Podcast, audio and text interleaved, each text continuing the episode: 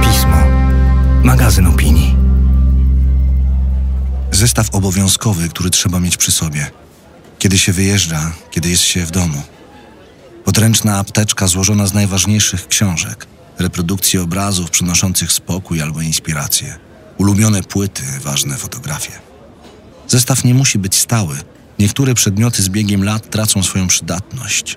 To, co kiedyś w nich odnalezione, dziś niczego nie tłumaczy. Straciło moc. Niektóre przedmioty zostają na dłużej. Może na zawsze. Apteczka. Co w niej trzyma Agnieszka Glińska?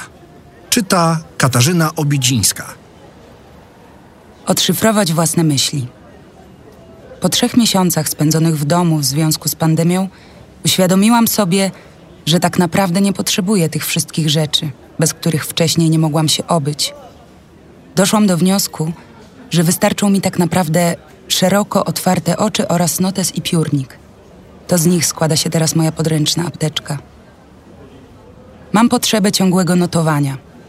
Zapisuję wszystkie nieuporządkowane myśli, zdania zasłyszane na ulicy i cytaty z książek. Nie chcę, by uciekły.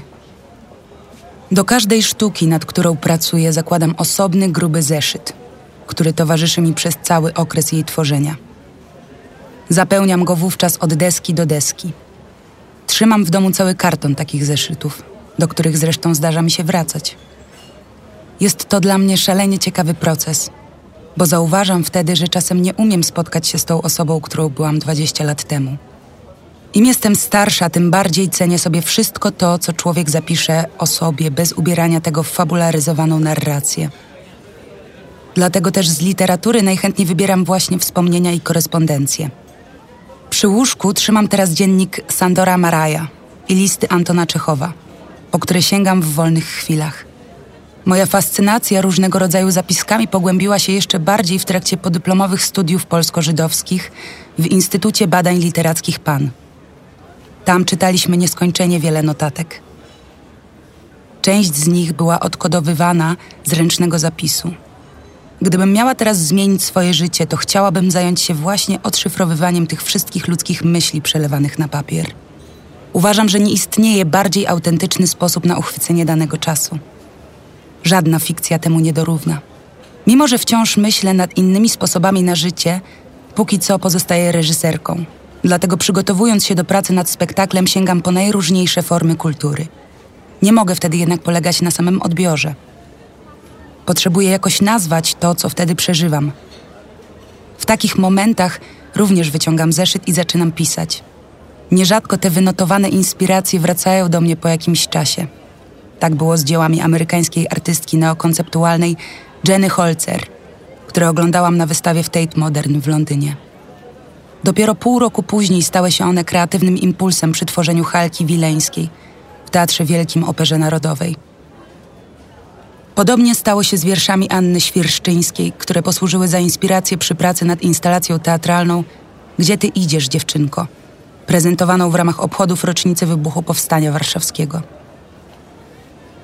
Nie tylko w pracy wyznaję zasadę, że to, czego szukasz, szuka też i ciebie.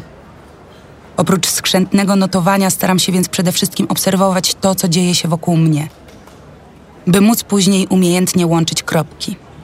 Najwięcej do myślenia na temat poszerzenia perspektyw i tworzenia własnej optyki dała mi książka Czas ciekawy, czas niespokojny. Rozmowa Zbigniewa Mencela z Leszkiem Kołakowskim. To po jej lekturze uświadomiłam sobie, że żeby usłyszeć swój własny głos, trzeba naprawdę przeżyć kawał życia i doświadczyć bardzo wiele. Dopiero wtedy krystalizują się nasze poglądy. Nie leżą na półce z zawiązaną kokardką. Nie można ich tak po prostu wziąć i powiedzieć: O, ten mi się podoba. Od dziś to będzie mój pogląd. Dlatego też cały czas próbuję zachować w sobie ciekawość świata, by nigdy nie dojść do wniosku, że już wszystko o nim wiem i nic nie muszę zapisywać. Tekst ukazał się w 33. numerze miesięcznika Pismo, magazyn opinii. Czytała Katarzyna Obidzińska.